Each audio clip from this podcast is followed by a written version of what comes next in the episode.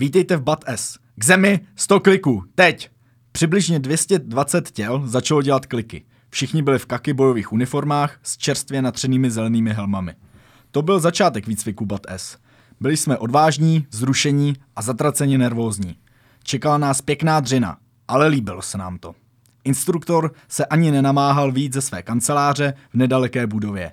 Jeho lehce sadistický hlas zněl z haly na dvůr, kde jsme byli schromáždění. Víc kliků! Ještě 40! 40! Najednou jsem uslyšel zvláštní prskavý zvuk. Zajedl jsem a byl jsem zvědavý, co se děje. Začala na mě stříkat voda. Pár dalších instruktorů stříkalo z hasičských hadic na ty, kdo zlédli. Vítejte v BAT S! Vykopávat nohama! Do toho! BAT S je úvodní kurz, který musí projít všichni kandidáti do sílu. V současné době probíhá v Naval Special Warfare Center v Kalifornii. Začíná takzvanou indoktrinací, kde jsou kandidáti seznamováni s tím, co je čeká. Měl jsem to rád. Nenáviděl jsem to, hnusilo se mi to, prokínal jsem to, ale měl jsem to rád. Toho rána jsem si pomyslel, sakra, ti chlápci mě snad zabijí. Odpadnou mi ruce a pak se rozpadnu celý. Nijak jsem to ale zvládal. Když na mě poprvé začali stříkat vodu, otočil jsem hlavu. To mi vyneslo pozornost. Nemilou pozornost. Neotáčej se, křičel instruktor a pak dodal několik slov popisující mé charakterové i fyzické nedostatky. Náročnost výcviku byla dána opakováním a ustavičným stresem. Je těžké to vysvětlit, pokud jste si tím neprošli. Lidé se milně domnívají, že v sílu jsou samý velcí chlapy v perfektní fyzické kondici. Druhá část je obecná pravda. Každý síl je v excelentní formě, jenže do sílu přicházejí muži všech velikostí. Já měřím 1,85 m a vážím 80 kg, ale byli tam muži od 158 cm po 1,95 m. To, co jsme všichni měli společného, nebyly svaly, ale vůle udělat cokoliv. Toto byl úryvek z knihy Americký sniper, kterou napsal bývalý příslušník SEAL Team 3 Chris Kyle alias Ďábel z Ramadí. 22 let v prostředí českých speciálních sil. Bývalý příslušník legendární šestky. Absolvent prestižního kurzu speciálních sil americké armády a Naval Postgraduate School, účastník zahraničních misí v Kosovu a Afghánistánu. Dnes velitel kybernetických a informačních sil armády České republiky. Mé jméno je Matěj Marek. A mé jméno je Ondřej Čábelka a ve studiu Rádia R se s námi v tu chvíli nachází srdcem bojovník, duší speciál, brigádní generál Miroslav Fajks, velitel kybernetických a informačních sil armády České republiky, který významnou část své předchozí vojenské kariéry strávil na různých velitelských a štábních funkcích v prostředí českých speciálních sil, což je mimo jiné jeden z hlavních důvodů, proč jsme, proč jsme si ho sem dnes pozvali, aby s námi sdílel své extenzivní zkušenosti. Pane generále, je mi ctí vás přivítat v další epizodě podcastu Debrief. Dobré odpoledne. Podcast Debrief je prvním československým podcastem o bezpečnosti, který vzniká pod hlavičkou bezpečnostního portálu Security Outlines a ve spolupráci s Rádiem Air. Každý měsíc vám přinášíme rozhovory s experty a lidmi angažujícími se v různých oblastech bezpečnosti a zajímavých tématech, týkajících se nejen aktuálního dění, ale i osobních příběhů či zkušeností. Tak, pane generále, vy o sobě často říkáte, že jste srdcem bojovník a duší speciál. Já už jsem tenhle ten uh, slovní obrat zmínil v samotném úvodu. Myslíte si, že jste si v sobě tento mindset pěstoval už od mala? A pokud ano, kdy se začal projevovat? Tak uh, odmala to určitě nebylo. Uh, protože v té době jsem samozřejmě netušil, že existují speciální síly nebo něco takového, ale odmala mě vždycky lákala, že ta fyzická část, ta psychická část, já jsem hrozně rád řídil, vedl lidi a že měl jsem i blízko k těm, ke sportu, k bojovým sportům. Takže částečně je to možné, jako, že už to vlastně bylo. Ta opravdu část, kdy jsem to začal víc krystalizovat tady do těch slov, tak je potom někdy na gymnáziu, v průběhu vysoké školy a pak nejvíc ty transformativní roky, konec 90. let, začátek u speciálních sil. Mm-hmm. Uh, takže vlastně váš vztah k armádě a vojenství, řekněme, se začal teda projevovat už nějakých od útlých let úplně nevím, co jsou teda ty útlý roky, ale... Když jste si s klukama, tyjo, hrál na zbojníky. tak to je jasné, jako každý, každý asi každý dítě nebo každý kluk uh, jsem si určitě hrál na vojáky, hrál jsem si na kovboje, na indiány, takové to klasický souboj dobra se zlem, to určitě. Ale kdy to začalo získávat až takový ten přesnější tvár, to je přesně sedmá, osmá třída, kdy jsem se pomalu jako začal orientovat víc právě k tomu vojenství a chtěl jsem uh, začít dělat vojáka. Mm-hmm. Na tuhle tu vaší evoluci má určitě připravenou otázku Matěj. Jo, uh, vy jste to tady zmínil, že jste vystudoval vojenské gymnázium v Praze, z kterého jste pak následně pokračoval na Vysokou vojenskou školu pozemního vojska ve Vyškově. Uh, tam jste tři roky studoval oborovou specializaci velitel průzkumných jednotek. Já se chci zeptat, uh, proč jste si po dokončení studia zvolil právě speciální síly? Uh, jaká byla ta vaše motivace, po případě čím vás služba u speciálních sil fascinovala?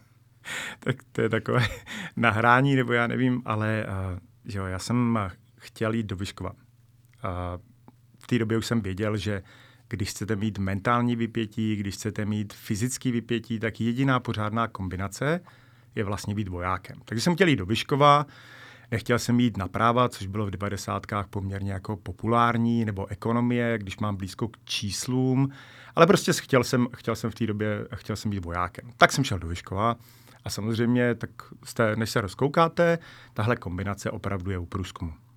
Pak je ale ta část, kdy, kdy jsou ty speciální síly. A vždycky říkám, já jsem asi jediný speciál, který tam vlastně nechtěl. Já jsem v té době chtěl k brigádě rychlého nasazení, která vznikala, já jsem chtěl na průzkumný prapor. Ale jako jeden, že dobře jsem se učil, tak mi nedali moc na výběr paradoxně a řekli mi, poslouchej, půjdeš do Prostějova. Takže já jsem tam nechtěl, ale bylo to asi nejlepší donucení, který jsem zažil. Takže nakonec jsem hrozně, hrozně moc rád. My jsme samozřejmě dělali výběrové řízení uh, k šestce. V té době ne tak sofistikovaný, jako je teď, ale základní psychotesty, že jo, základní nějaký to běháníčko, zhybováníčko, takový ty klasiky. Takže tím jsem prošel a pak prostě, když jsem se rozkoukal, byl jsem prostě Nebudeme, je super. Nebudeme předbíhat k tomu, tomu všemu se ještě dostaneme. Uh, co jste v té době toho studenta vysoké školy vlastně věděl o podobě služby u speciálních sil. Vy jste říkal, že jste tam nechtěl, takže jste pravděpodobně měl nějaký náznaky toho, že to nemusí být úplně takový peříčko. Ne, tak to nebylo takhle, jak mi to. Já jsem tam nechtěl, protože jsem eh, v pozitivním slova jsem chtěl prostě k tomu mhm. průzkumnému praporu. Ono, my jsme moc o speciálních silách, v té době vznikající speciální brigádě, jsme to opravdu jako studenti moc nevěděli. Jo, věděli jsme, že existuje Prostějov, že to je jako legendary, ale já jsem prostě chtěl do Pardubic. Bylo to v té době ten étos, já jsem byl i na, na stáži, takže prostě měl jsem k tomu blízko. Plus uh, jsem z Čech, tak to pro mě bylo jako i lepší, víc směrem, víc uh, k Praze a jak říkám, jsme polovina 90. let, vzniká brigáda rychlého nasazení, je to prostě pecka. Mm-hmm. Měl jste v té době už u speciální sil nějaké známé, třeba nějaké bývalé kamarády ze studií, kteří tam, tam třeba dostali? Já jsem měl uh, kluky známé, kteří vlastně uh, s náma začali studovat výšku, první rok neudělali matiku, tak někteří se dostali, tak začali dělat prostě, takže ano, to bylo takový legrační, když k nám ve třetíku vlastně přijeli z Prostějova přednášet něco o výbušninách, o nástražných výbušných systémech a vlastně to přednášel náš spolužák jako z prváku. Někteří lidi ho znali i z vojenského gymnázia. Uh... Takže ano, vy jste tady vlastně už říkal, že jste to spíš dostal rozkazem. Měl jste teda nějakého mentora, který dokázal právě vyhodnotit ty vaše schopnosti a ten váš potenciál a doporučil vás uh, pro službu speciálních sil? V té době to neprobíhalo takhle sofistikovaně. No. To prostě, že jo, máte studium na vysoké škole, nějaké pořadí podle studijních výsledků, splnil jste fyzické testy a, a pak prostě vás vzali, nevzali. Je to de facto, probíhalo to v té době, jak říkám, zase devadesátky, takový trochu přídělový systém. Mm-hmm. Takže v roce 1996 jste si tedy podal, nebo byla za vás podána přihláška eh, k tehdy ještě šesté speciální brigádě generálního štábu armády České republiky. A už se to vlastně nakousnul. Dnes existuje spousta filmů, podcastů, knih, které přímo vyobrazují nebo popisují proces výběrového řízení ke speciálním silám. Ze všech nejpopulárnějších je pravděpodobně Basic Underwater Demolition SEAL Training, neboli BATS, který už vlastně Matěj zmiňoval v samotném úvodu. A o tom vlastně byla napsána obrovská spousta knih, natočeno obrovské množství filmů a potenciální kandidáti tedy dnes mají alespoň kusou představu toho, co jo, jaké vlastně před nimi budou stát překážky. Vy jste tedy už zmínil, že jste o tom věděl v té době uh, kulový, málo. Věděl jste o tom málo. Uh, tak uh, Kolik jste vlastně věděl o tom, co vás vlastně ve, v rámci toho výběrového řízení vlastně bude čekat? Já myslím, že v roce 1996 maximálně existoval film Navy Seals, kde hrál hlavní roli Charlie Sheen a nemyslím, že to úplně jako odpovídá realitě ten film. To je, to, to je přesně ono. A ještě ten internet taky úplně neběžel. Takže přesně byl, měl jste pár knih, jak by to mohlo vypadat u speciálních sil, ale ty informace prostě neexistovaly. Prostě když jste byl fyzicky zdatný, psychicky odolný, tak uh, nemá smysl se s tím jako zbytečně dál zabývat. Uh, vy jste to tady nakousl, že vlastně jste byl i fyzicky zdatný, ale podstoupil jste nějakou speciální fyzickou přípravu ohledně toho? Chápu, že pro bývalé speciály je téma výběrového řízení a příprava na něj jako poměrně obskurní, obskurním tématem. Nicméně pro spoustu vojáků, kteří si tu epizodu pustí, uh, to může být to téma číslo jedna. Ne, tak já jsem absolvent vojenské vysoké školy, že jo? To znamená, když jste u průzkumáků, tak uh, to je vaše druhý, druhá osobnost. Neustále běháte, plazíte se někde, běháte prostě po vojenském prostoru. My jsme v té době byli jako neuvěřitelně zdatní. To bylo prostě součást našeho života, být fyzicky zdatný. Jo, dlouhý orientáky, posilovna, že jsme nevylejzali z toho. To znamená, nějaká velká speciální příprava uh, neprobíhala. My jsme prostě fyzicky zdatní byli. Mm-hmm. Proces výběru osob, chcete-li výběrového řízení, vy jste to zmínil, pořád se budeme odkazovat na to, že jste to už zmínil, byl podobný tomu dnešnímu, a tedy testovací fáze následovala tu, respektive předcházela tu zátěžovou fázi? Ne, ne, jak říkám, to bylo opravdu jenom, aby to, jak bych to řekl, vyřadilo úplný, úplný zelený rajčata. Mm-hmm. To znamená, z kterých se blbě dělá kečup. A prostě udělali jste fakt psychotesty, kde se, že nejste ať už na jednu nebo na druhou stranu, jste plus minus normální, psychicky odolný. A pak se udělali, my jsme běželi snad, nechtěl bych lhát, jo, ale třeba 15-17 kilometrů po leštišti za nějaký časový úsek a vždycky po nějaký době, třeba jednoho kilometru, jsme dělali jen 10 kliků, 20 kliků, že jo, lechsedy, šplhy a tady ty věci. No a kdo to zvládnul v určitém časové normě, tak, eh, tak vlastně byl v pohodě a šel udělat další psychotesty. Takže to byla polovina 90. let. Mm-hmm. To, o čem se právě mluví v tom BAC a co, co se už dělá v současné době, kdy přesně vy nechcete ani ty oranžový rajčata. To znamená, tam nejde o to, že eh, i z těch zelených budete dělat ten ketchup, ale já to hrozně práce. Proto si ty lidi předvyberete a pak už je jednodušší je něco naučit. Protože to, co se v současné době testuje, ta fyzická část, Jo, to je, to je opravdu být fyzicky zdatný. Ale na tom testujete, že jsou ti lidé odolní, že prostě to nevzdají a hlavně, hlavně pod tou zátěží, že jsou schopni se učit a že neustále vnímají i v zátěži. Protože kde kdo se umí kousnout, ale spešlák umí být v zátěži a ještě vnímat okolí. Mm-hmm. Takže ptát se tedy na to, jak vlastně probíhala zátěžová fáze u vás, už je takový, nemá, nemá úplně smysl. My jsme si tady s Matějem připravili několik otázek. Nicméně, asi je dobré to zmínit, jo, i vlastně ve vztahu k tomu, co bude dál řečeno, že vlastně každé výběrové řízení ke speciálním silám má své vlastní, řekněme, skoro až artistické pojetí toho, jak toho potenciálního kandidáta dostat na pokraji jeho sil. Někde to může být spánková deprivace, nedostatek přísunu energie, enormní fyzická zátěž, mentální hry s instruktory. Jinde se může jednat o kombinaci všeho zmíněného. Takže váš případ vlastně tam se nic takhle v našem konkrétním případě ne, ne, ne. nic takového nebylo. Eh, co následovalo potom, když jste úspěšně absolvoval to výběrové řízení? Tak pak už je to přesně, jdete na útvar, dostanete skupinu a zapojíte se do výcviku. A ohledně třeba kvalifikačního kurzu? To v té době taky nějakým takovým způsobem, tak jak je to v současné době přesně, že se učíte, neprobíhalo. Mm-hmm. De facto to byla taková ta klasika, starší, uh, starší velitelé skupin nás zůstali na starosti, nás mladí, a ukazovali nám půl roku, jak se věci dělají. Jo, jak, jakým způsobem probíhají základní soupíčka, jakým způsobem vlastně se vede bojová činnost. Takže to byl spíš takový forma mentoringu. Mm-hmm. Jo, tak, nebylo to nějak sofistikované. Tak pojďme si říct, jak to vypadá dneska. Dneska je to jako úplně jiný svět. to je přesně ono. Tohle je, když můžete dělat, eh, když máte dlouho času, každý najde svou cestu ale oni se ty speciální síly hrozně moc vyvinuly za posledních prostě 20 let. Jo. Největší ten krok byl přesně od té půlky 90. let, kdy vlastně byly už v té době uh, speciální síly uh, profesionalizovaný a začalo přesně se přejímat metodiky, začínalo se přejímat taktika, která se používá v, uh, v armádách NATO. A já vás, tady, já vás tady za, zadržím, protože na tohle bychom se chtěli okay. zeptat později. Takže jak vypadá přeškolovák teďka? Ne, ne, ne, ne, ne. Pane generále, v roce 1998 se se v americkém Fort Braggu, kde sídlí ku příkladu USA SOC, to znamená United States Army Special Operations Command a jemu podřízené First Special Forces Command, takzvané zelené barety, tak zde jste úspěšně absolvoval Special, Special Forces Detachment Officer Qualification Course, neboli Q course. Jakým způsobem jste se na tuhle tu prestižní záležitost dostal?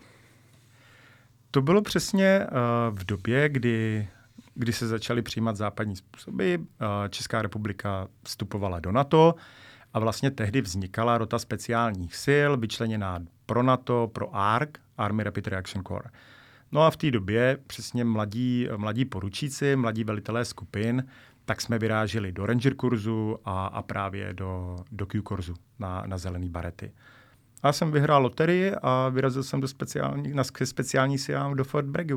Mm-hmm. Jakože opravdu jste si dostal. Ne, myslím tím, že jsem měl to štěstí, že jsem mohl zrovna uh, vyrazit na k zeleným baretům. Tahali se sirky a byla vytažena ta nejkratší. Tohle by byla v tomhle případě nejdelší. Pane generále, pro ty, kdo nevědí, o, o jaký kurz se vlastně jedná, tak jaké je jeho zaměření a jeho koncepce? A pokud byste klidně mohl, tak vlastně zmíňte vlastně, o, o, co jsou vlastně zelené barety. Uh-huh. To je tolik otázek najednou. No, jasně. tak dřív zelený barety. Uh, zelený barety, to jsou vlastně klasické speciální síly, ty originals, originals, tričko krásný, že jo, prostě první skupina nebo skupina uh, desáté Special Forces Group, založená v Evropě na počátku studené války. A původní originální cíl speciálních sil je vytvo- eh, vytvořit hnutí odporu, unconventional warfare, vycvičit pěší prapor a prostě provést změnu režimu, nebo prostě to je originální původ speciálních sil tak vznikly speciál, jako zelený barety.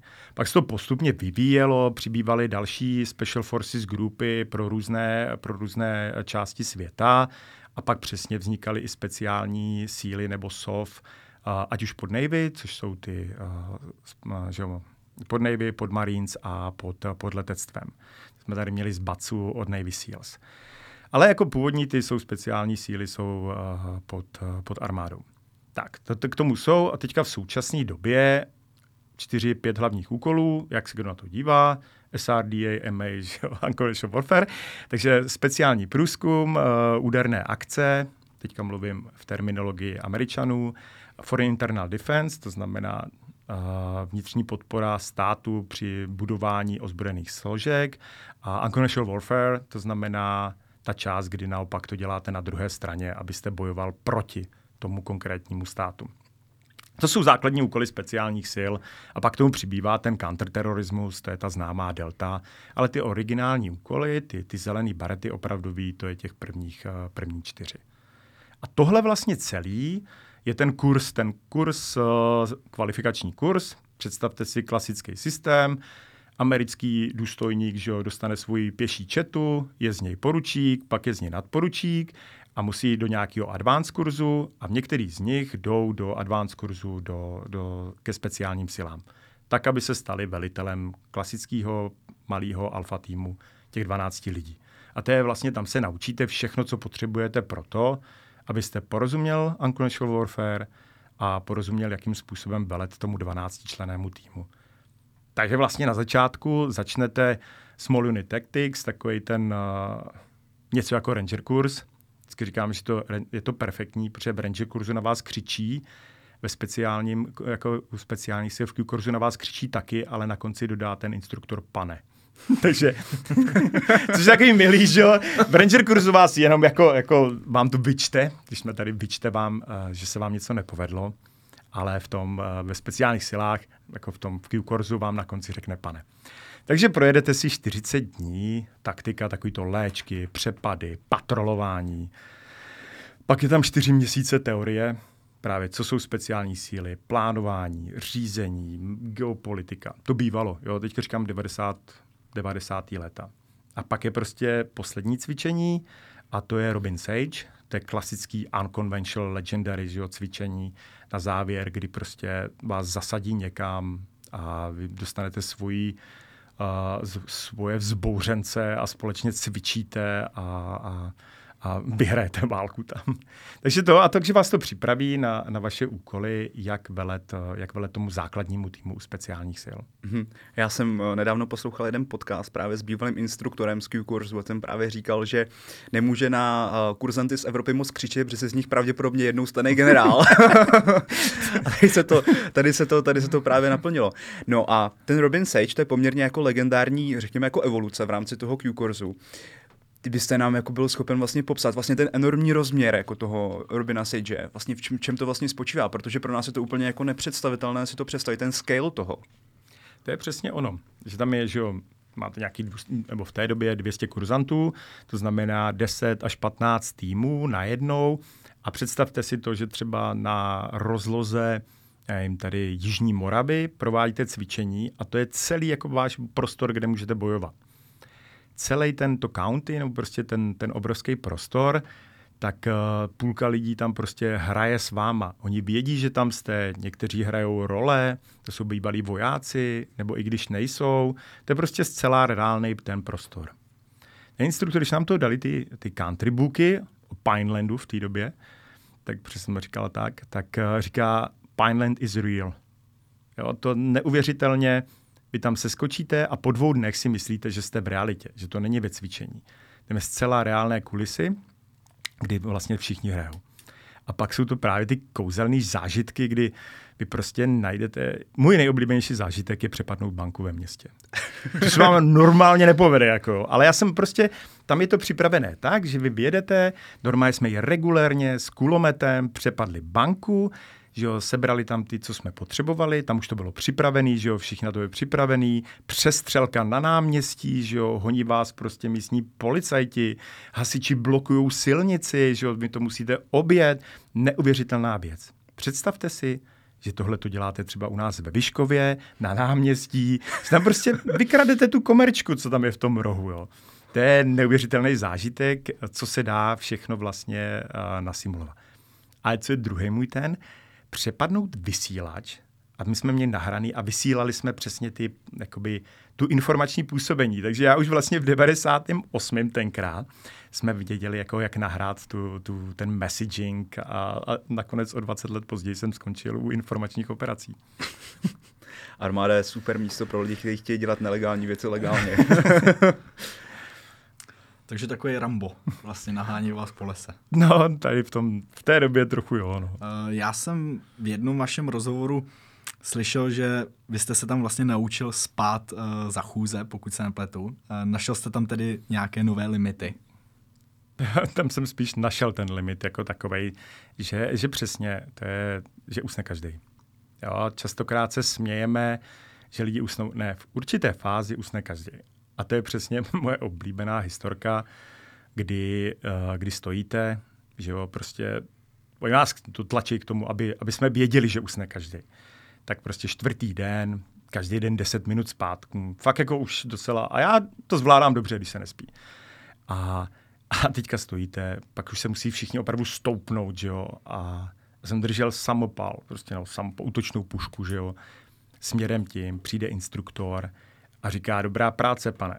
Jsem myslel, jako, že, že jako nespím, protože to už se nepředpokládá. No ale já nic. Tak instruktor nelenil a přepnul mi, že jo, útočnou pušku, že jo, nad návku, jak jsem mi krásně držel a jsem si toho nevšiml, že, že, že prostě, takže uh, pak mě vzbudil teda jako, ale normálně dokážete spát prostě ve stoje s pečlivě namířenou a hlídat po okolí s otevřenýma očima. A úplně, a přitom jste jako mimo. Takže to, to, to vás prostě naučí, že opravdu všichni usnou, a co je důležité, je mít systém, jak se navzájem budit. Uh-huh. K tomu se chci zeptat, vlastně to musí být hrozně náročné pak provádět takhle speciální úkoly, když je ten člověk unavený. Právě ta armáda dost často ty věci opakuje, já bych řekl, až do zblbnutí, aby ten člověk to zvládl i v tomhle systému. Předpokládám, že něco samého se děje tam, ale jestli náhodou do nějaké uh, větší, větší hloubky se to tam třeba takhle dělá? Eh, má to dvě věci. Tahle. Jedna část je přesně, když vidíte, to je to KIS, že jo, keep it uh, simple peep. A, takže to, to se hrozně vtipný, když vlastně lidi nevědí, o co jde. Ale to musí fungovat přesně při 4 hodinách spánku. Proto jsou ty procedury hrozně jednoduché. A proto je máte tak nacvičený. Takže to je jedna část, uh, kdy to. A druhá část je, že musíte to mít pečlivě naplánovaný, pečlivě připravený dopředu. Jo, že nemůžete to vymýšlet on the spot. A to je ta část, kdy vás to jako potom zachrání na, na té exekuci. Mm-hmm. Ono o tom Q-kurzu se vlastně ještě uh, traduje, že to je taková otučňovací kůra, kdy vlastně uh, třeba zrovna v tom básu Navy Seals, tak tam vlastně kurzanti jsou poctivě krmení, mají tam švédské stoly a všechno, tři teplá jídla denně. U Q-kurzu se říká, že kurzanti existují na jednom MRIčku denně. Jak to tam teda bylo? No, to je takový to kouzlo. Protože oni vám samozřejmě to jídlo musí vydat.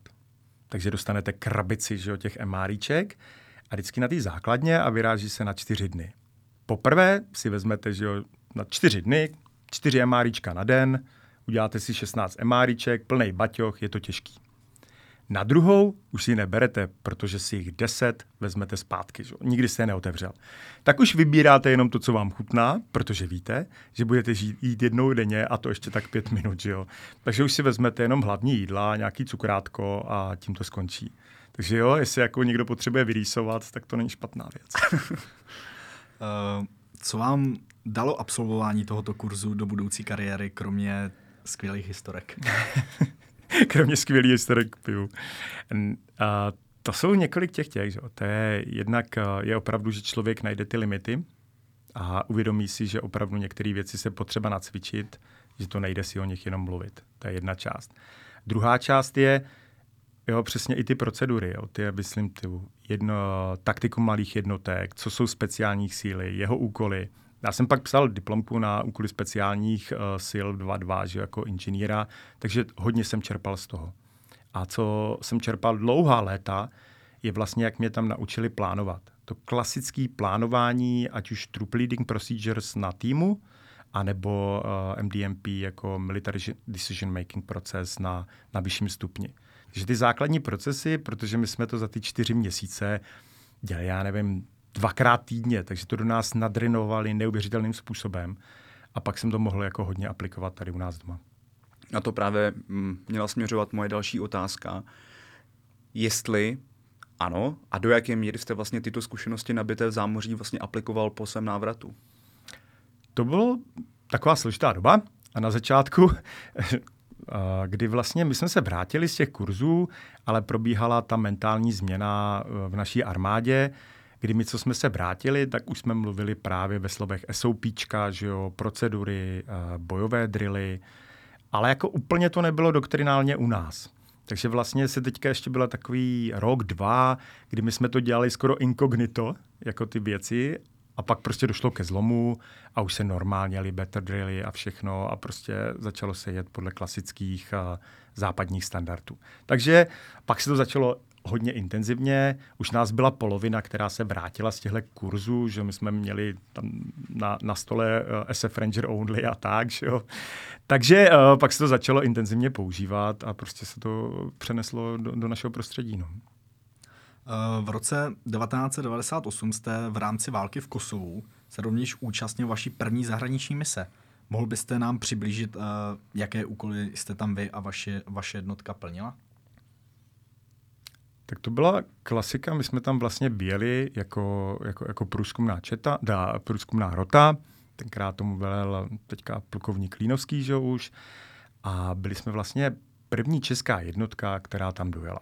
To znamená těsně po, těsně po tom, když už tam uh, vojska na tom mohly do Kosova, že jo, to, tak jsme zabezpečovali jsme tam bezpečnost a dostali jsme svůj sektor na hranici, který jsme rozdělili na čtyři části a vlastně oddělovali to Srbsko od Kosova. Takže naším úkolem bylo, jestli nedochází prostě k průniku eh, Srbů do Kosova a oddělit jednotlivé svářené strany.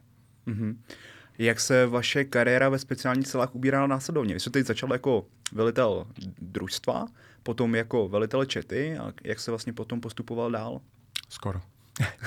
ne, tím chci říct, že, že ne, uh, že používáte slovo družstvo a četa, že jo. No jasně, tak já chápu, takže, chápu že v té terminologii skupině, speciálních sil na, na skupině jinak. a na rotě, že jo, je, je to u speciálu. Takže přesně byl jsem velitelem skupiny, uh, pak Kosovo, že jo, uh, pak jsem se na chvíli vrátil do školy, kde jsem se asi 10 měsíců uh, dodělával inženýra a pak jsem se zase vrátil na útvar a, a, to, a byl jsem velitelem skupiny. Pak přišlo, že jo, normálně, normálně, přišlo uh, 11. září a my jsme se začali připravovat pro případné nasazení do Afghánistánu. A já jsem v té době dělal náčelníka operačky. To znamená, že jsem uh, bych plánoval a řídil operace uh, našich nasazených uh, skupin. Takže to jsme strávili dva, tři roky právě přípravama, právě budováním, jakým způsobem se plánují a vedou operace v něčem větším, než je skupina. A pak bylo rok 2004, kdy jsme tam nakonec i odjeli. Přesně a to je moje další otázka, že v letech 2004 a 2008 jste byl dvakrát operačně nasazen v Afghánistánu, tedy v rámci operace Enduring Freedom. A mohl byste nám tedy krátce přiblížit, jaké úkoly jste tam přesně dělal vy a vaše jednotka a jaké jste plnili v rámci jednotlivých nasazení? 2.4 to byla klasická, první vlastně jako nasazení speciálů, první větší nasazení, první bojová mise, tak jsme tam vlastně byli a přesně průzkumné úkoly uh, na tom, na, na hranicích s Pákistánem. Jo, v Asadabádu, a, takže my jsme dělali, to byly ty uh, legendární přechody přes Torabora a tak, jako, takže prostě dělali se přesně, po, nebo ne přesně, dělali se podobné úkoly jako v Kosovu, to znamená uh, průzkum, sledování, že jo, prostě pašerácký stezky a tady ty věci. Takže normální průzkum jsme vedli. A, a to, a, že já jsem dělal v té době zpravodajce, uh, pravodajce. Uh, vy jste teda říkal, že jste byli především situováni na té pakistánsko-afgánské hmm. hranici. Uh, moje druhá otázka s tím spojená, jak jste vnímal nepřítele? Přeci jenom jednal, jedná se o úplně jinou kulturu než, než tady v Evropě. Teď úplně, jako, jak, jak jsem vnímal nepřítele nebo přítele, nebo... Nepřítel. Naším v té době, v té době 2.4 vlastně tam byl v Afghánistánu relativní klid. My jsme opravdu jako lovili, nebo lovili je takový silný výraz. A my jsme zkusili prostě uh, zbytky al v té době. Jo, to znamená jejich podporu z Pákistánu nebo pronikání z Pákistánu, anebo opravdu prostě al na území Afghánistánu. V té době nebylo žádný velký, uh, jako velké nebezpečí, nebo tak masivní, které bylo potom o čtyři roky později. To znamená, jak jsem vnímal, no hele, my jsme lovili ty teroristy. a co se týče zkušeností, co vám dali ty mise v Afghánistánu? My jsme se tam jako spešláci, to bylo, učili přesně 2.4, já jsem 2.6 potom nebyl, potom 2.8, 2.9. My jsme se tam naučili působit jako jednotka. To je to, co se tady normálně naučíte. Jednak uh, na osobní úrovni přestanete se bát. Jo, to znamená, strašný, že jo, Afghánistán, všude se střílí, ale vy vyjdete prostě z, tý, z těch dveří a nic se vám nestane. Uděláte další krok, vydecháte to a prostě naučíte se s tím strachem pracovat a fungovat pod tím strachem. To je na té osobní rovině.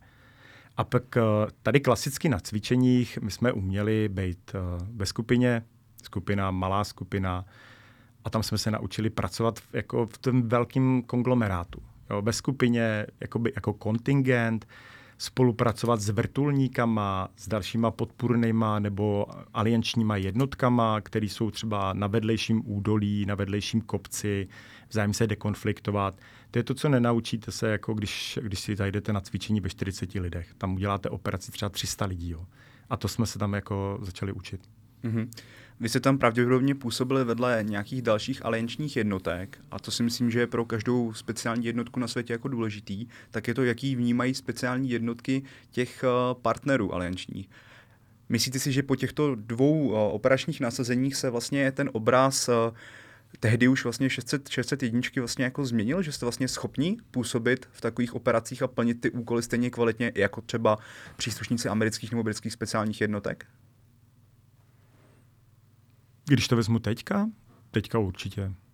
V té době, uh, že jo, na, jo, my jsme jako začínali ty první krůčky 2.4, že jo, 2.6 a tak, ale po prvním desetiletí jsme viděli, že, že se můžeme směle s nimi moři, jako měřit. Tam jediný, v čem je ten rozdíl, je, ta, je ten rozsah a, a ta technologická jako převaha. My nikdy nemáme tolik vrtulníků a všech těch ostatních podpůrných satelitů, ale když to vezmete na té úrovni té skupiny, té roty, tak to je souměřitelný zcela naprosto. Mm-hmm.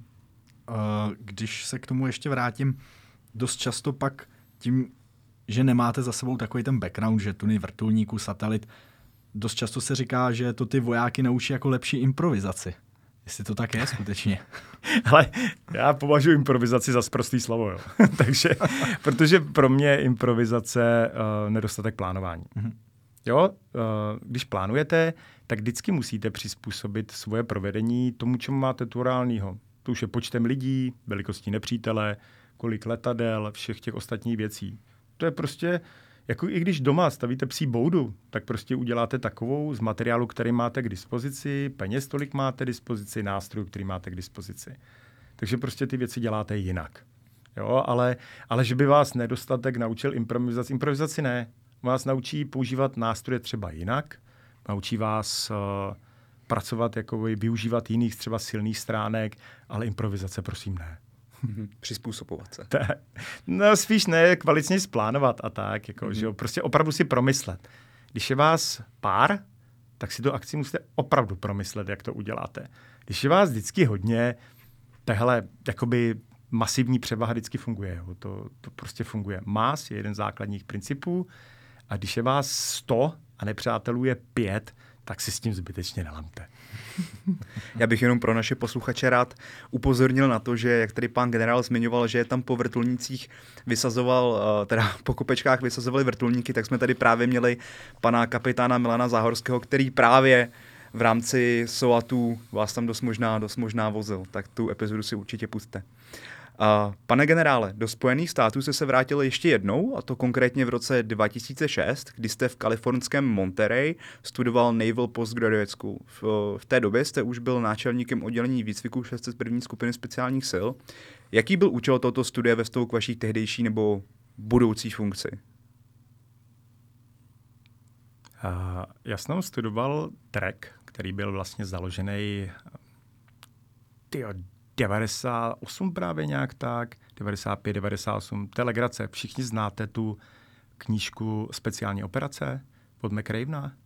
O, Mám, mám Sea Stories, ale speciální operace. A vím, že to je, že to je úplně Special Operations, to je základ, že jo? to je prostě no. teorie, prostě teorie direct action, jo? To je, jakým způsobem se dělaly úderné operace, že jo? William McRaven, že jo, prostě.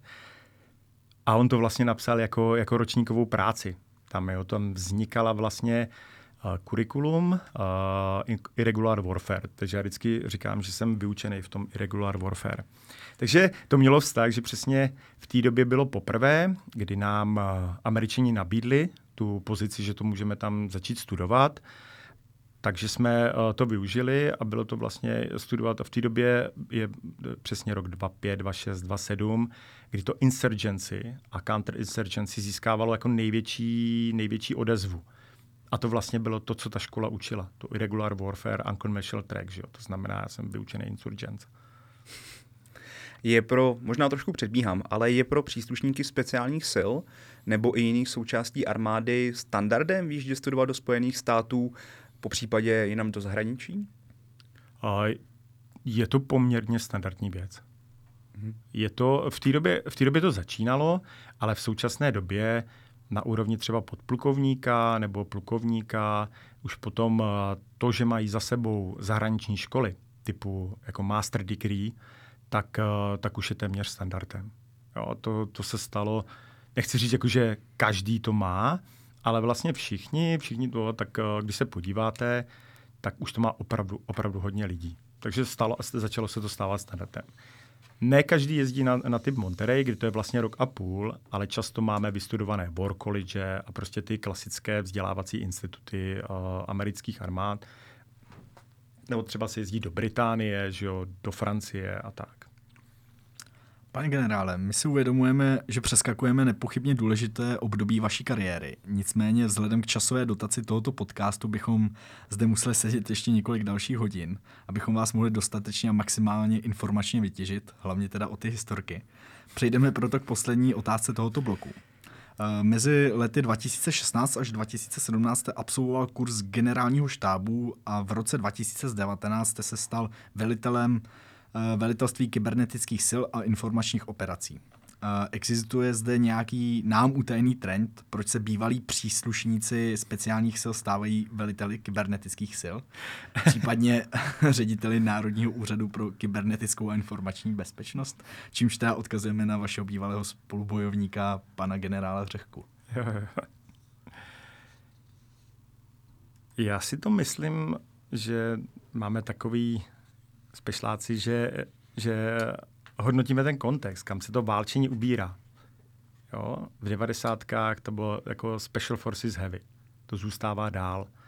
A vy prostě máte cit pro to, pro to válčení a najednou vidíte, že válčení začíná probíhat i v, v kyberprostoru. No a možná tím, že trošku zestárnem, tak už to běhání po lese není úplně ono, ale, ale tohle můžete jako válčit i později. A takže, takže začnete se věnovat i, i těm ostatním prostorům vlastně bylo přesně 2010, když jsme si říkali, že, že jenom právě klasikou nebo klasickými doménami to neutáhneme a je potřeba se podívat, že tam ty trendy jasně jsou. Je tam ten kyberprostor, je tam to informační válčení a, a musíme s tím něco udělat i u speciálních sil. A o tom jsme se začali víc a víc zabývat tady v tom směru.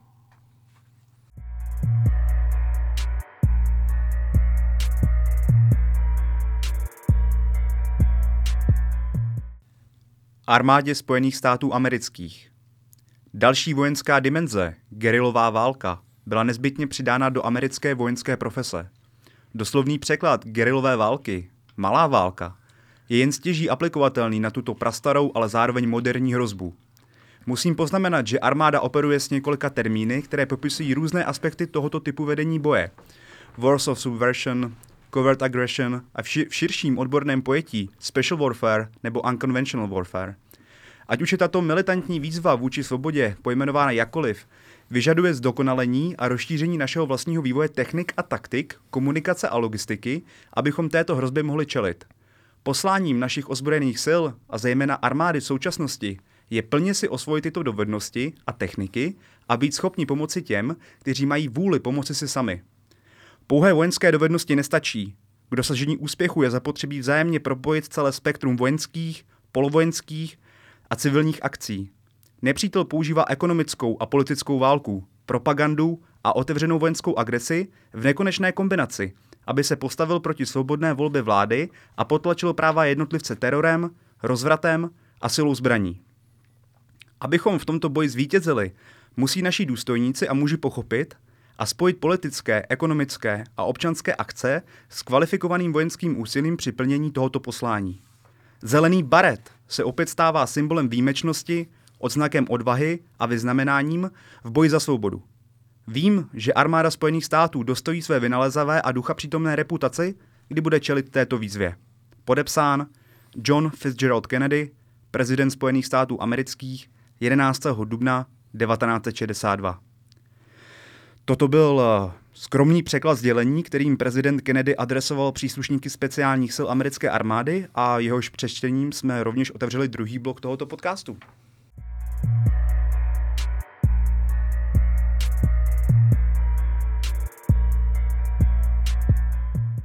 Pane generále, v prvním bloku jsme se zabývali především uh, vašimi osobními zkušenostmi z dob vašeho působení u speciálních sil. Eh, pokud bychom se teď ale měli zaměřit na české speciální síly obecně a jejich evoluci, jaká filozofie stála za vznikem speciálních sil armády České republiky v podobě uh, šesté, šesté speciální brigády? Eh, to je dobrý, že říkáte šesté speciální brigády. To je krásně od prostředka. Jo. Dneska, protože někteří kluci, co jsou ze šestky, tak uh, jsme se smáli, jestli byl v 6. speciální brigádě, 6. speciální skupině nebo 601. že jo. A to ještě, kluci tam byli, když to byla v té době 22. výsledková brigáda, že jo. Takže uh, vlastně 82-80, kdy my častokrát právě používáme spíš to 82-80, to je útvar, který přišel že jo, 50. 60. letech do Prostějova a, a pak to byly vždycky výsadkové jednotky. Vždycky byly něčím speciální. Pak vznikly ty 90. léta a teď se to různě přelívalo. Že od uh, klasických, takového toho opravdu, opravdu hloubkového průzkumu na 500 kilometrů, více k diverzní činnosti, pak vzniká speciální brigáda, že jo, speciální skupina a pak se to přesně jakoby přenus, uh, přetočilo nebo přetočilo na klasické doktrinální úkoly speciálních sil. To, to, to SRDA MA se vznikem 601. skupiny speciálních sil. Takže je to vlastně od průzkumu, ale vždycky to bylo věci, jak se dělají v malých jednotkách. Přes diverzní jednotky až po klasické úkoly v rámci NATO. A vlastně to bude dál vyvíjet, že jo? Mm-hmm. Pokud bychom měli tedy zůstat u šesté speciální brigády, a jaké měla za vašich slavných let v té době tato jednotka doktrinální úkoly a jaké nové schopnosti byly za tímto účelem, nebo respektive pro tyto úkoly byly budovány? Tak klasicky u, u šestky v té době, tak opravdu ten největší těžiště bylo, bylo na průzkumné úkoly. Jo, my jsme v té době se moc, moc učili, že jo, velitelská stanoviště, protivzdušnou obranu, že odhalování centra právě velení a řízení v týlu nepřítele a, a ničení těchto těch cílů. Takže já jsem věděl, jakoby, jak který radiolokátor zničit, že jo, kde co očrobovat, kde co štípnout a ukrást, aby to nefungovalo. To bylo jako gro naší práce tady v té, v té době. A pak to přesně se začalo víc a víc přesouvat do toho DA a do toho MA jako military assistance, jak pomáhat ať už na, na straně státu, nebo když tak případě potřeby unconventional warfare na druhé straně. Mm-hmm. Což jsou vlastně tři základní doktrinální úkoly, které vlastně mají speciální síly dnes. Sof, no. mm-hmm. Kdy začaly být naše speciální síly budovány po vzoru, po vzoru speciálních sil NATO a jaký tam byl především rozdíl mezi tím? To bylo v tom roce 98, kdy potom v 99. vzniká rota speciálních sil. Vlastně představte si speciální brigádu a tam vznikla rota speciálních sil, čtyři skupiny se vším podporou, kterou potřebovali, a jako tím myslím logistikou, spojařema, a byli jsme vyčleněni právě po ten Army Rapid Reaction Corps. A my už jsme začali jet a cvičit podle NATO standardů. Jezdili jsme na cvičení NATO, že jo, Asegai Ice v té době, a cvičili jsme jako, jako jednotka na to.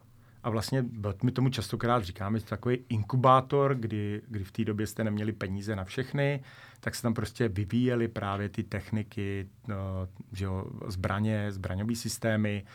A pak prostě v určitý době jsme to udělali na celý útvar a celý útvar vlastně byl převexlovaný a, a rota speciálních sil zanikla. Došlo vznikem první skupiny speciálních sil k nějaké zásadní proměně českých speciálních sil, ať už se na to podíváme z pohledu úkolů, schopností doktrinálního ukotvení? Pro mě je to opravdu to rozloučení se s tím starým uh, způsobem, kdy jste byl hozený hluboko do týlu nepřítele a bylo to opravdu spíš to long range type, uh, průzkumný, tak uh, jsme začali používat taktiku na to. No. Mm-hmm. A to bylo prostě se rozlo, jakoby rozloučení se starým sovětským modelem. Takže odlovení pershingů. jo, odlovení.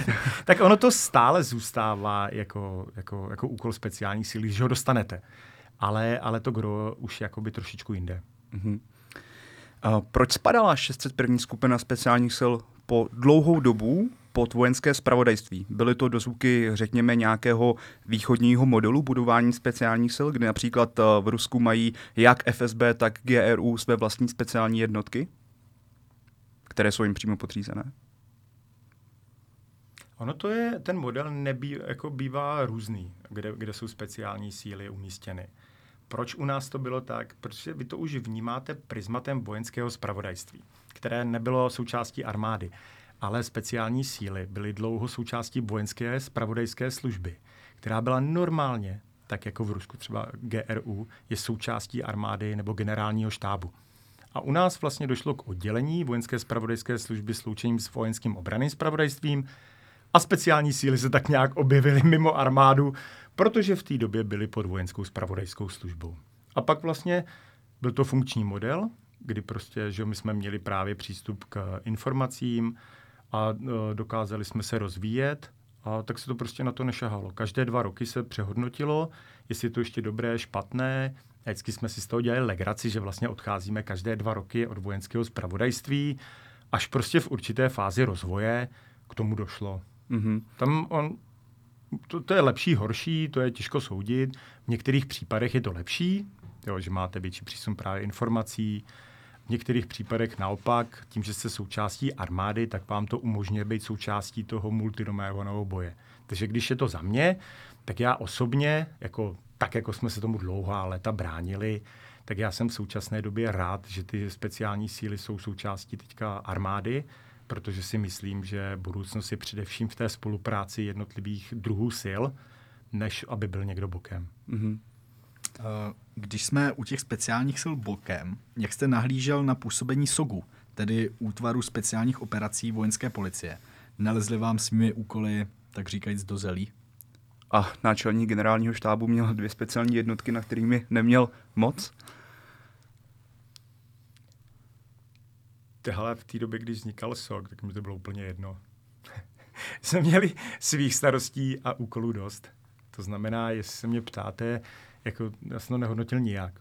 Já jsem byl prostě jo, v té době major, kapitán a neměl jsem k tomu, měl jsem kamarády v SOGu, jestli, jako, takže žádná rivalita tam. No, na mé úrovni nebylo. Opravdu, opravdu žádná. Když se mě ptáte teď zpětně doktrinálně, já vím, že mi za to někteří asi ukřižují, tak uh, to je prostě pomílený mít jako nějakou jednotku uh, u, u vojenské policie, která dělá speciální operace. To je úplně jakoby mimo. Jedna věc je mít u speciálních, teda jednak u vojenského spravodajství, a, té době, a to není o, o vlastnostech, schopnostech těch jednotlivců. To je o systémové ukotvení pod vojenskou policií. Mm-hmm. To mhm. znamená, když to schrnul, jakoby na osobní úrovni nula, mám tam kamarády, nebo měl jsem kamarády, nebo mám, sak neexistuje, a na té doktrinální to byl nesmysl. Mm-hmm. No, no, no, no jsme, na to jsme tu otázku spíš směřovali, ne snad jako na otázku nějaké jako rivality, která i kdyby tam byla, tak zdravá rivalita je asi dobrá pro speciální síly, nicméně právě z hlediska toho organizačního rámce.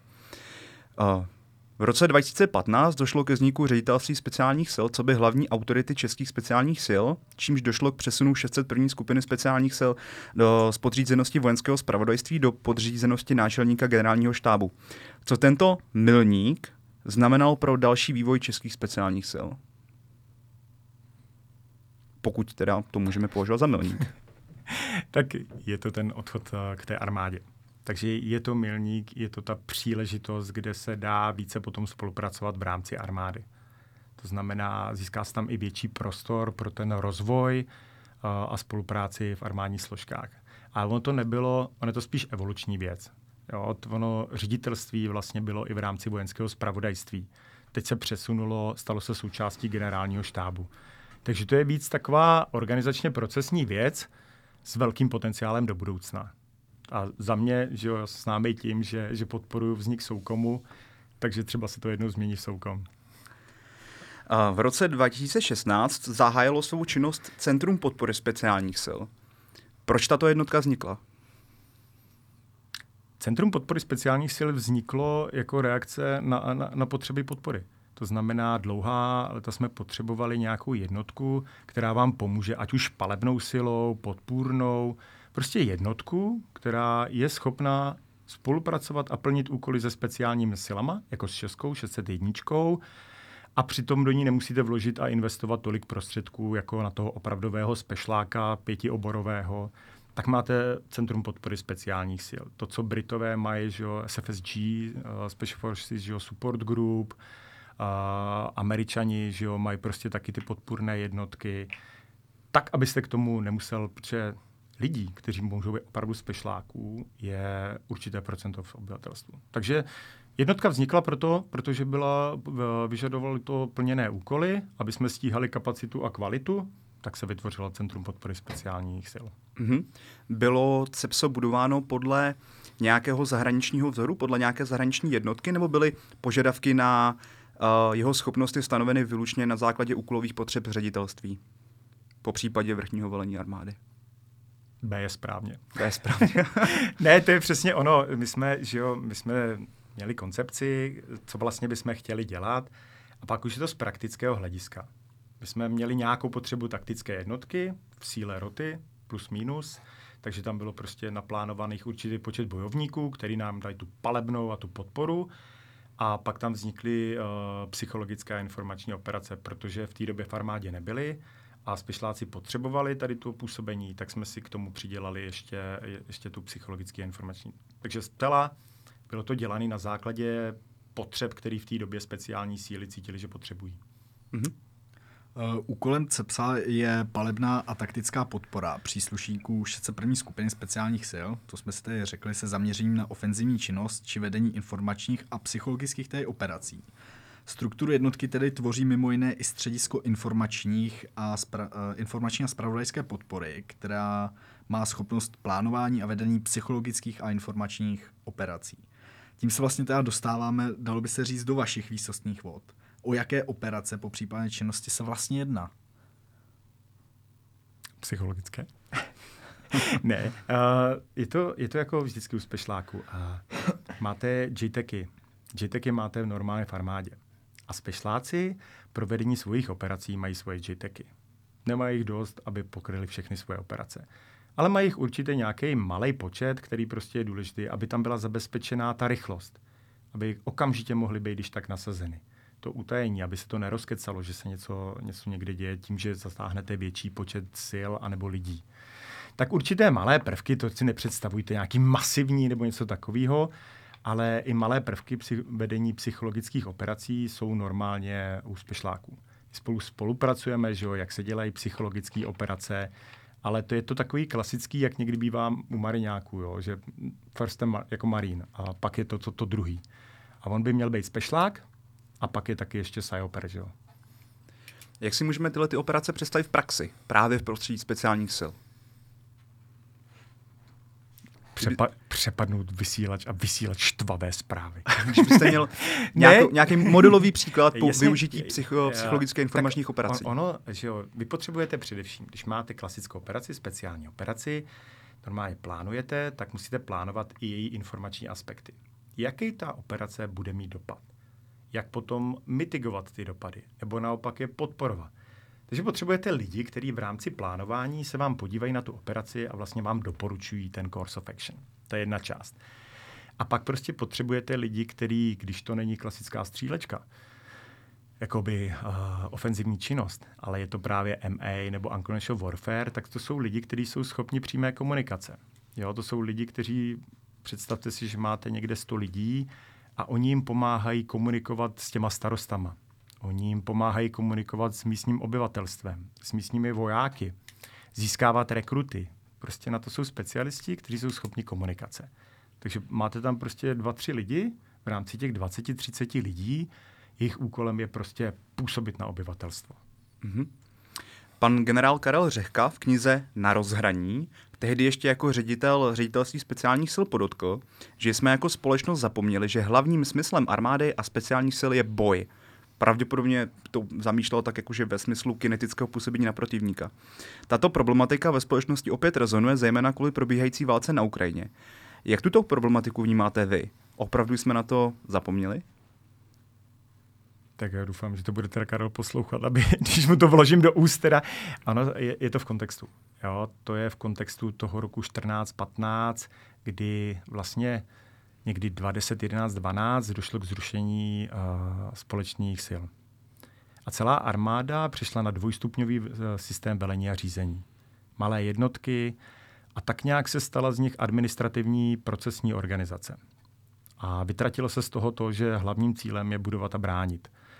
A vlastně to už se ale do velké míry posledních pět let, šest let pomalu začíná zase měnit. Právě po Krymu, když si musíme, a jeden z prvních, kdo to tam jako zdůrazňoval ve své, nebo ne ve své, že to část knihy, kdy, to, kdy Karel mluvil o, o boji, ano, operační stupeň, generální štáb, tam by měl vstávat a usínat s tím, s připraveností na boj. Jo, denodenně cvičit, procvičovat varianty, dělat cvičení, experimentální cvičení. A všechno to, co dělá, dělá kvůli tomu armáda, aby byla připravená k boji anebo bojovala. To neděláte proto, aby aby byly zabezpečeny plnění úkolů a neděláte to proto, aby někdo administrativně bylo všechno jako podle toho. Je třeba si neplést cíle a prostředky. Protože někdy se stává, že samotným smyslem je ta administrativa, že máte všechno splněno. Ne, vy to máte mít splněno proto, abyste byli připraveni na boj. A o tom si myslím, že mluvil Karel. Teď se dostáváme právě k tomu Sokomu. Na svém Twitterovém účtu jste nedávno tweetnul, že by bylo zajímavé se pobavit o potenciálu vzniku českého Sokomu, což je tedy akronym pro Special Operation Command. Uh, nemá ale armáda už svůj Sokom v podobě ředitelství speciálních, operací, uh, speciálních sil a po případě, jestli byste mohl pro posluchače přiblížit, co je to Sokom. Dvě části. Jedna z nich je můj Twitter.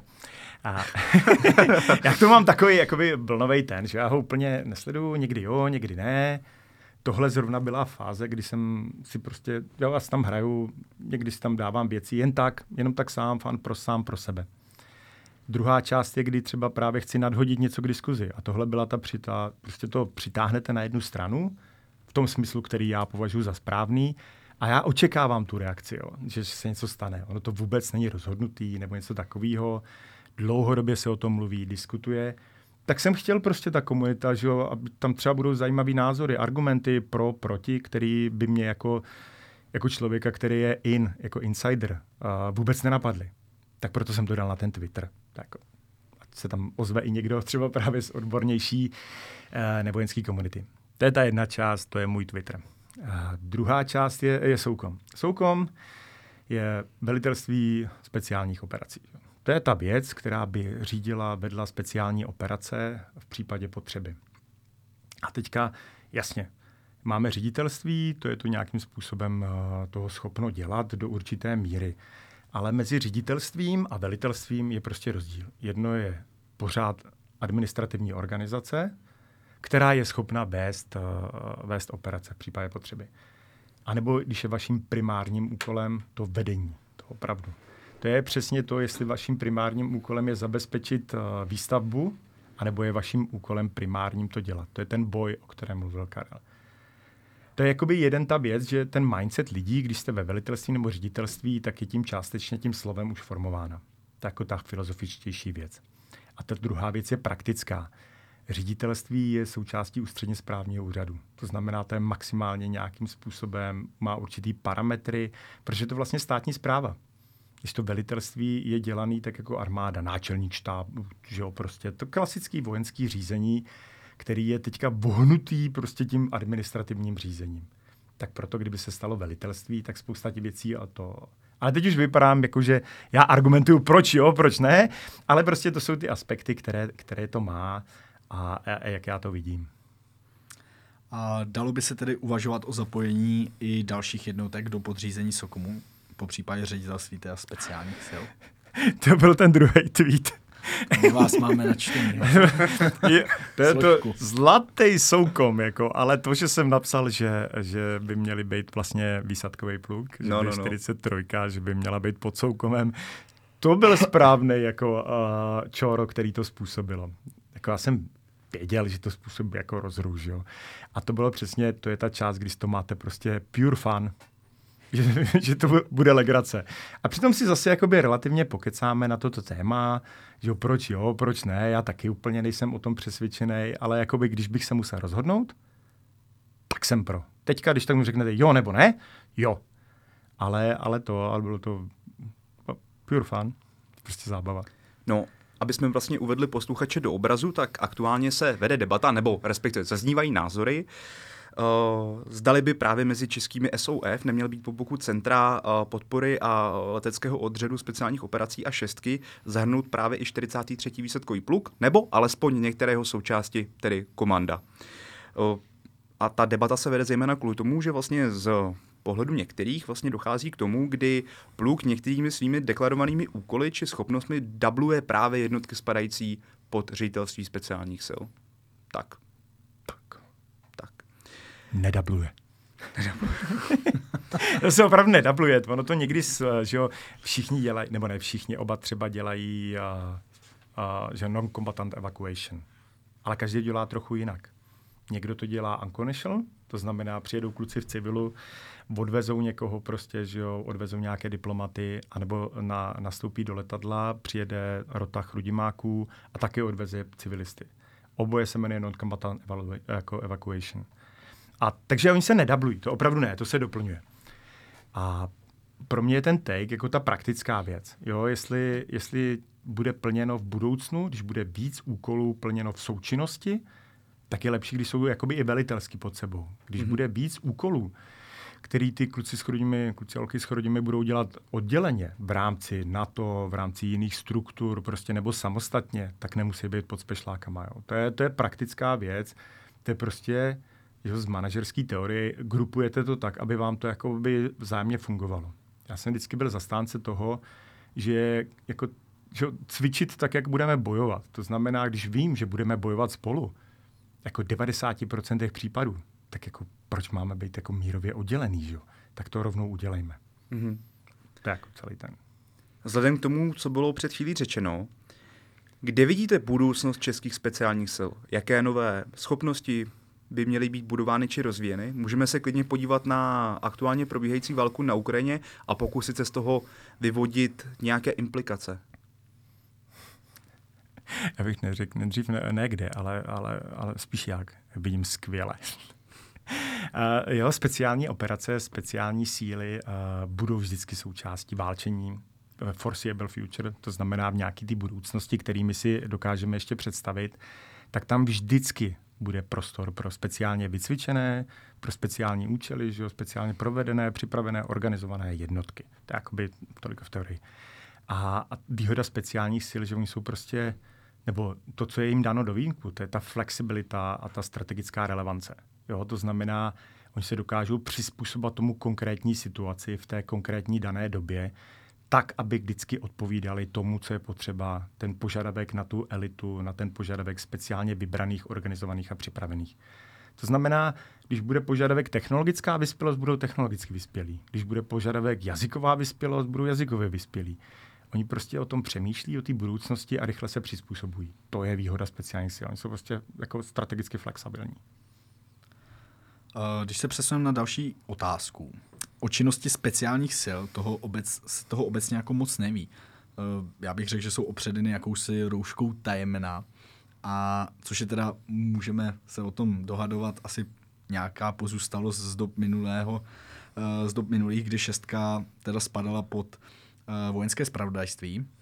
Je teda vidět, že v posledních letech tam je jako patrná nějaká, nějaká iniciativa poskytnout potenciálním kandidátům jako více informací, ale i přesto nebylo by lepší si vzít uh, za příklad po vzoru těch zahraničních speciálních sil a více se sebe prezentovat? Za vzor bych teda dal zase Navy Seals nebo, nebo zelené barety. Prostě udělat lepší PR a ukázat těm Čechům prostě, co tady 601. skupina dělá.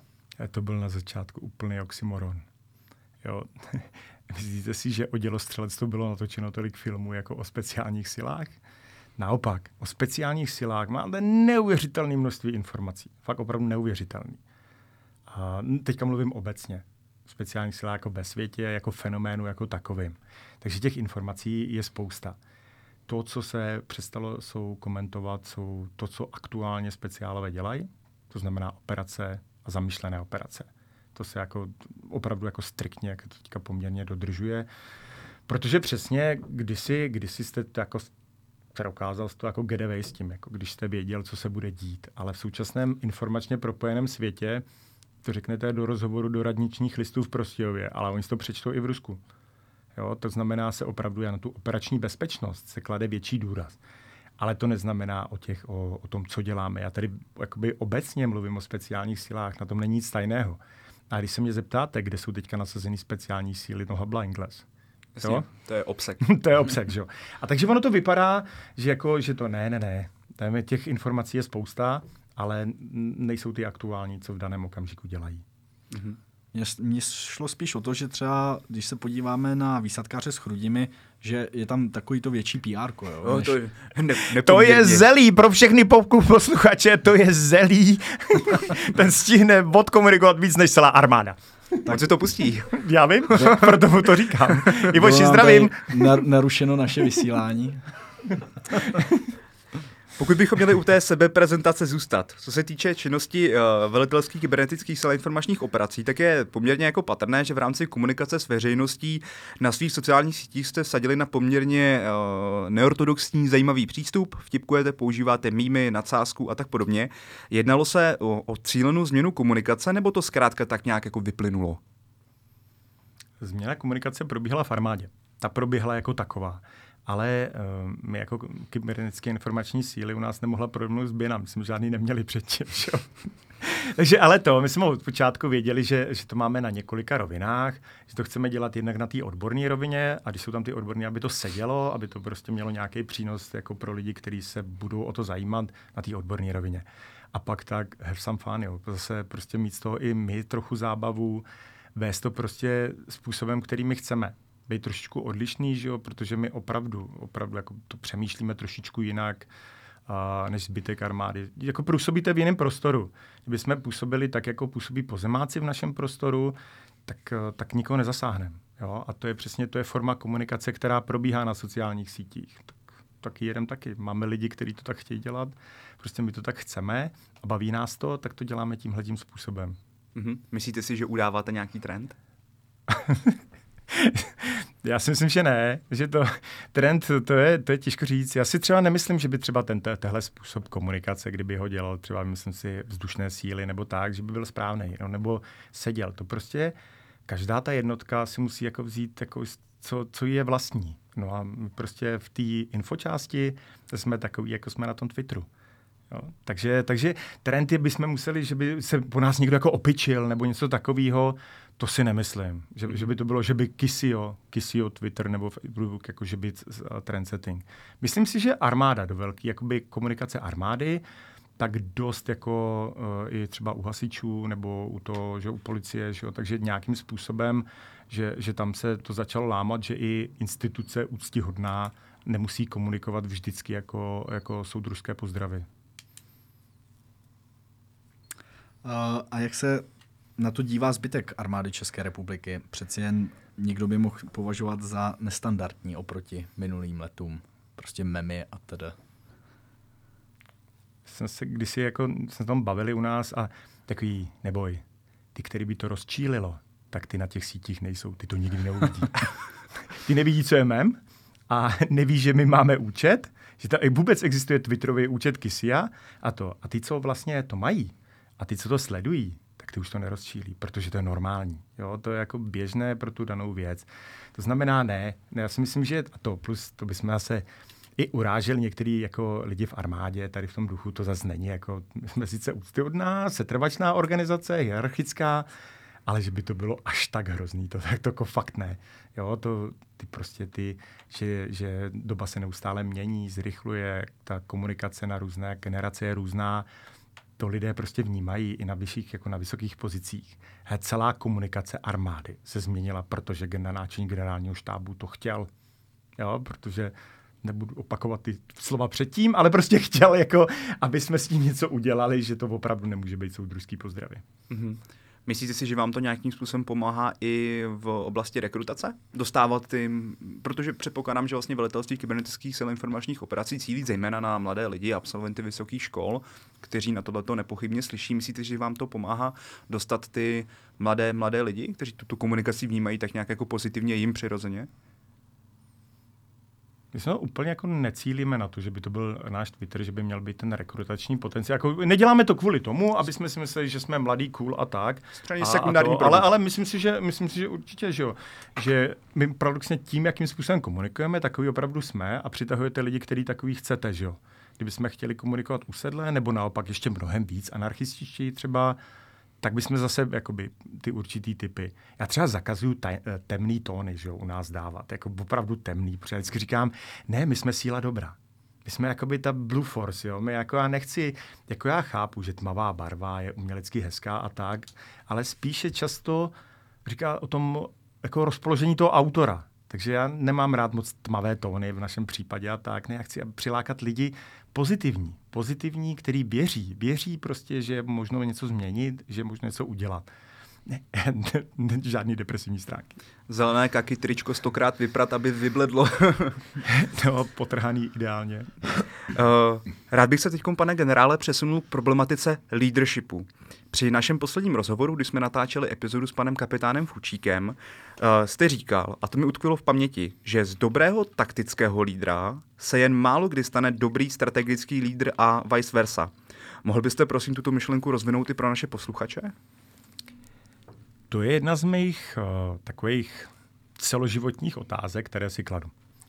A, a, není úplně neznám odpověď, jako, ale v současné době se přikláním k tomu, že opravdu ty, ty charakterové vlastnosti, ten, ta osobnostní profil člověka, který vede taktický tým, se ne vždycky jako shoduje tím, jaký je strategický lídr kde musíte vnímat věci více v kontextu, že jo, není tam ani ta osobní odvaha tolik potřeba. Jsou to prostě jiný, jiný skillset, jiný poho, povahové rysy. A když vy vlastně celý život jakoby, že děláte jednu věc a pak se vlastně postupně nějak předpokládá, že se z vás stane strategický lídr. Já osobně si myslím, že to úplně ne vždycky funguje. Takže to je jakoby celý tady ta věc. Přesně když jste strategický lídr, tak, eh, tak máte jako jiný znalosti, jiný dovednosti. Některým lidem se to povede, jako, že prostě projdou tou kariérou a pak právě se asi z toho vyselektují ti opravdoví i strategičtí lídři. Že? Ale, ale někteří lidé prostě na té na cestě se zastaví. Oni jsou skvělí takticky. Já znám spoustu naprosto skvělých bohů války. Jako ve smyslu, že velitel roty je bůh války, že se říká. A, a úplně skvělí taktičtí lídři, ale oni to prostě přes toho podplukovníka nedají. Protože už eh, jako je to nad jejich schopnosti změny, nad jejich chápání a vnímání ostatních věcí. Mm-hmm. Pokud bychom tedy měli definovat nějaké kvality, kteří mají ty taktičtí lídři a kvality těch strategických lídrů, jak se vlastně od sebe odlišují? Eh, na tom taktickém stupni to potřebujete, že jo, to je ta osobní, osobní, vy vlastně vedete svým příkladem, jo, to znamená fyzická zdatnost, musíte být uh, ta odvaha, že jo, musíte se rychle rozhodovat, že jo, moc nad tím jako paradoxně nepřemýšlet nad některými věcmi, prostě to udělat, že jo, prostě to rychlé rozhodování. Když to na tom, eh, na strategickém stupni, naopak musíte mít široký záběr a dokázat myslet třeba ve variantách, v různých kontextech a co by to mohlo způsobit a prostě spojovat mnoho věcí dohromady jako taktický lídr můžete být paradoxně skvělý, protože tam jde o ten boj, a poměrně úzce jako vyprofilovaný. Ale ten strategický lídr musí pojmout mnoho věcí a současně. To znamená, jak udržet třeba šest věcí v, v mysli, což je to, v teorii téměř nemožný, že maximálně čtyři. Ale jde o to, že to vyžaduje potom jakoby jinou, tu, jinou kvalitu od toho myšlení a způsobu myšlení, že jo? divergence, konvergence a tak. Mm-hmm. Takže tedy ty stejné kvality jim vlastně potom můžou bránit v té evoluci z taktického na tak. strategického. To je přesně, že na strategickém stupni, když si necháte tu, tu kvalitu toho taktického lídra, tu omezenost, rychlost a tak, tak vám to vlastně bude bránit v to, abyste to chápali ve celém kontextu a v různých vývojích situace. Mhm. Není to tedy trochu v jakémsi logickém rozporu s tím, jak funguje kariérní řád a celkový kariérní rozvoj v životě vojáka? Já jsem na začátku říkal, že to je moje celoživotní otázka, jestli to tak je. Ono to nějak funguje. Jo? Ono, některý lidi uh, to zastaví cestou a na konci se vyselektuje i z těch vlastně, dejme tomu máte, teď si vymyslím, jo, 100 velitelů družstev nebo 100 velitelů čety a na konci z nich je prostě pár strategických lídrů. To znamená, ty 2-3% z těch těch se stanou i strategickými lídry. Ale vy byste teoreticky mohl rovnou třeba vybírat strategické lídry, jako a, a ty by s tím jenom prošli. A jenom prostě s tím seznámili a šli dál. Teď jako tady říkám věci, které jsou téměř svatokrádežný právě proti, proti tomu kariérnímu řádu a, a říkám jenom svoje názory, protože jste se mě na ně ptali. Je to prostě věc, nad kterou uvažuji dlouhodobě a, a trápí mě to, že prostě tam vidím ty věci, jak jdou proti sobě, ale jako, že bych měl lepší řešení, ne, nemám. Aha. Jak tedy lze vysvětlit, že jste se právě vystal z velitele družstva, velitelem kybernetických sil a informačních operací, kdy na své pozici odvádíte tedy bez zesporu kvalitní práci? Uh, mohl bych doplnit i další jména nejen z českého prostředí. Třeba právě generál Řehka. to, to, máte možná, toho Karla to máte, že to je ten jeden ze sta, že jo? Prostě toto, kdy, kdy dokáže být ten taktický lídr i ten strategický lídr, jo. A já třeba zase jsem jako úplně, jo, já jsem nějak udělal toho taktického lídra ale pro mě to nikdy nebylo úplně jakoby alfou a omegou. Já jsem měl vždycky spoustu koníčků jako okolo právě toho, tu technologii, ty techniky, jo, věci kolem psychologie právě a tak. To byly jakoby moje oblíbená témata a nikdy jsem nebyl jako vyloženě jenom taktický lídr. Takže u mě paradoxně já si myslím, že, že jsem byl horší taktický a teď je to jako trošičku lepší jakoby na tom, na, na vyšším stupni.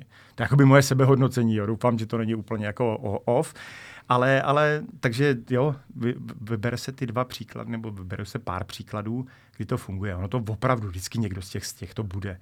Ale jestli je to efektivní, to jak jsme se bavili u toho výběrového řízení. Jo, aby vlastně teoreticky byste měl co nejvíc vysekat ten začátek, abyste pak mohl dělat z těch rajčat ten dobrý kečup. Mm-hmm.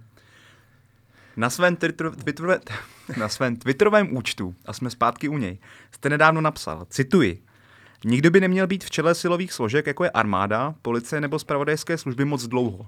4 až 6 let je optimum, 10 let je maximum. I proto má armáda standardně na velitelských funkcích osobu max 4 roky. Je to služba, ne léno. Jak se to myslel, pane generále? Po případě, na, na co jste tím narážel? Neuvěřitelně schytáno jsem na to zostal ze všech stran, že jo? to je jasný. A to je, prostě já si, já si opravdu myslím, že jo, my vidíme, Rusku je prezidentem 22 let. Jo, všechny tady ty jako zvěrstva většinou jakoby to, tak, tak dělají lidé, kteří jsou strašně dlouho a oni si spletou, proč tam jsou. Jo, jako to je samozřejmě je to Twitter, tak je to zase přetažený. Uh, jo, mezi čtyřma a šesti lety jako není rozdíl. Ale jako je to ten princip, že, že to, že když i v demokratických zemích, to, to, ta demokracie je v tom střídání těch vlád v těch, eh, kdy vlastně že schopnost předat tu moc, když jako stanete demokraticky zvoleným a, a zabezpečíte to, že už nikdy žádné předání vlády nebude, tak to je ten konec jako té demokracie.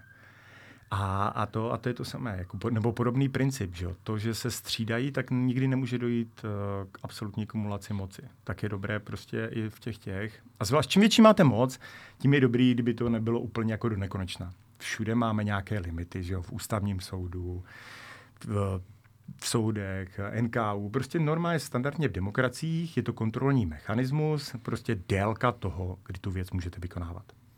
Tak to je to celé, co jsem tím říkal, že prostě není dobré že jo, věci dělat příliš dlouho, protože bychom si mohli to ego servio, já sloužím Jana Lucemburského, trošičku plést. Mm-hmm. Pane generále, palčivá otázka nakonec. Uh, ztratili jsme my, co by Západ, po ne, uh, neúspěších v Iráku, Libii, v Afghánistánu, vůli prosazovat naše zahraniční politické cíle vojenskou silou? Mluvíte s vojákem. Ne, uh, za prvý, si nemyslím, že to byly jako vojenské neúspěchy. A, a vůle, vůle prosazovat vojenskou cestou, to je, to je jakoby hodnocení jak krasobruslení trošičku jo, tady v tom směru. Je to, že vám to připadá prostě náklady, výnosy a řekli jsme si, že to buď má, dává smysl, nebo nedává smysl. Ale že bychom ztratili, uh, ztratili zcela prosazovat vojenskou uh, cestou, to si nemyslím. Nemyslím si, že On se to často jako, nebo to, na co se vlastně ptáte, tak jestli my chceme aktivně někoho třeba okupovat nebo tak, ne, tak to rozhodně ne. Jo, ale myslím si, že uh, odhodlání se bránit jsme vůbec nestratili. Ani trochu. Myslíte si, že je to, to odhodlání silnější než kdy dříve? Aktuálně? Tohle se vždycky těžko hodnotí. Jo? To, to je takový to, všichni jsou pacifisti, dokud nejsou hozený do té konkrétní situace, kde jedinou možnost je použít násilí. Jo? Takže to je to těžko říct. Jo, to, když to měříte, tak uh, to je de facto ani není tak měření o odhodlání se bránit, ale odhodlání úroveň nebezpečí ve společnosti. Jakoby toho vnímaného nebezpečí. Když prostě budete vnímat to nebezpečí silně, tak uh, bude ta odvaha bránit se jakoby větší. Takže to je co samé, to znamená teďka, když je uh, válka probíhá na Ukrajině kousek od nás, tak určitě by nám to jako trošičku změnilo tu percepci toho od, jako odhodlání se bránit. Jo, protože vy se k tomu nemusíte vyjádřit, dokud ta situace, jako když vedete normální běžný život, tak vy se k tomu nemusíte nějak zaujmout postoj uh, vůči, o, jestli se chcete nebo nechcete bránit. U je to jednodušší, že jo? My to jako máme jako, jako, jako svoji volbu, takže my na tím neuvažujeme. My už se pomalu blížíme ke konci této epizody podcastu Debrief, v které jsme s panem generálem Fajksem hovořili o jeho zkušenostech z působení u speciálních sil a následně o problematice budování českých speciálních sil. Než se ale s naším hostem a i s vámi rozloučíme, tak nás čeká ještě naše pravidelná rubrika pěti rychlých otázek. Takže pane generále, pokud jste připraven, tak přejdeme rovnou k první otázce. Prosím vás, abyste odpovídal co nejrychleji. Jakou knihu nebo film byste každému doporučil? Ale jako jste takovým mužem dlouhých věd, tak klidně můžete odpovídat trošku déle. Ender's Game. Kniha. Jakým motem se v životě řídíte? Tak máme Dum Spirospero. Dokud já doufám. Kterou historickou událost považujete za nejdůležitější, respektive nejvlivnější? Vynález knih Kdo je nebo byl pro vás tou největší životní inspirací? To se asi dost měnilo v průběhu života. Já si myslím, že nikdy ne to. Já mám takový komplikovaný vztah k autoritám, takže, takže by to inspirací. Já jsem se právě díval, nebo to, že přesně když tady byl uh, Kraus, jako váš mm-hmm. že to, ten doktor, tak to, tak uh, mi vlastně připomněl, že opravdu ve 90. já jsem miloval jako osobnost jako Arnolda Schwarzeneggera, že vlastně opravdu to jeho cíle vědomostí, tak se stát guvernérem, že jo, dosáhnout prostě bodybuildingu, to prostě to opravdu, v té době bylo opravdu jako velkým vzorem, právě v té cíle vědomosti a, a, a, a pracovitosti a schopnosti tam prostě nechat, nechat ten, ten workload, tak uh, to byl Arnold Schwarzenegger, pak se to prostě tak nějak jako mění. Kdybyste chytil zlatou rybku, jaké by bylo vaše jediné přání? Můžete být radikální tak správná odpověď každého toho je, že jo, světový mír, že jo, ale a nevím. To jste byl až moc radikální. Pane generále, moc vám děkujeme za vaše odpovědi. Vy jste právě slyšeli další epizodu podcastu Debrief, prvního československého podcastu o bezpečnosti, který vychází pod hlavičkou Security Outlines, československého portálu o bezpečnosti a dále ve spolupráci s Rádiem R a Fakultou sociálních studií Masarykovy univerzity. Na našich podcastových platformách, platformách je vám dále k dispozici již několik epizod podcastu Brief, v kterých vás každé pondělí informujeme o tom, co se ve světě bezpečnosti událo za uplynulý týden. Aby vám ani další epizody neunikly, tak začněte tento podcast odebírat. Zároveň nám můžete dát follow na sociálních sítích Security Outlines, kde vás o něm budeme informovat a kde rovněž najdete aktuality z bezpečnostního dění doma i ve světě. Naslyšenou. Naslyšenou.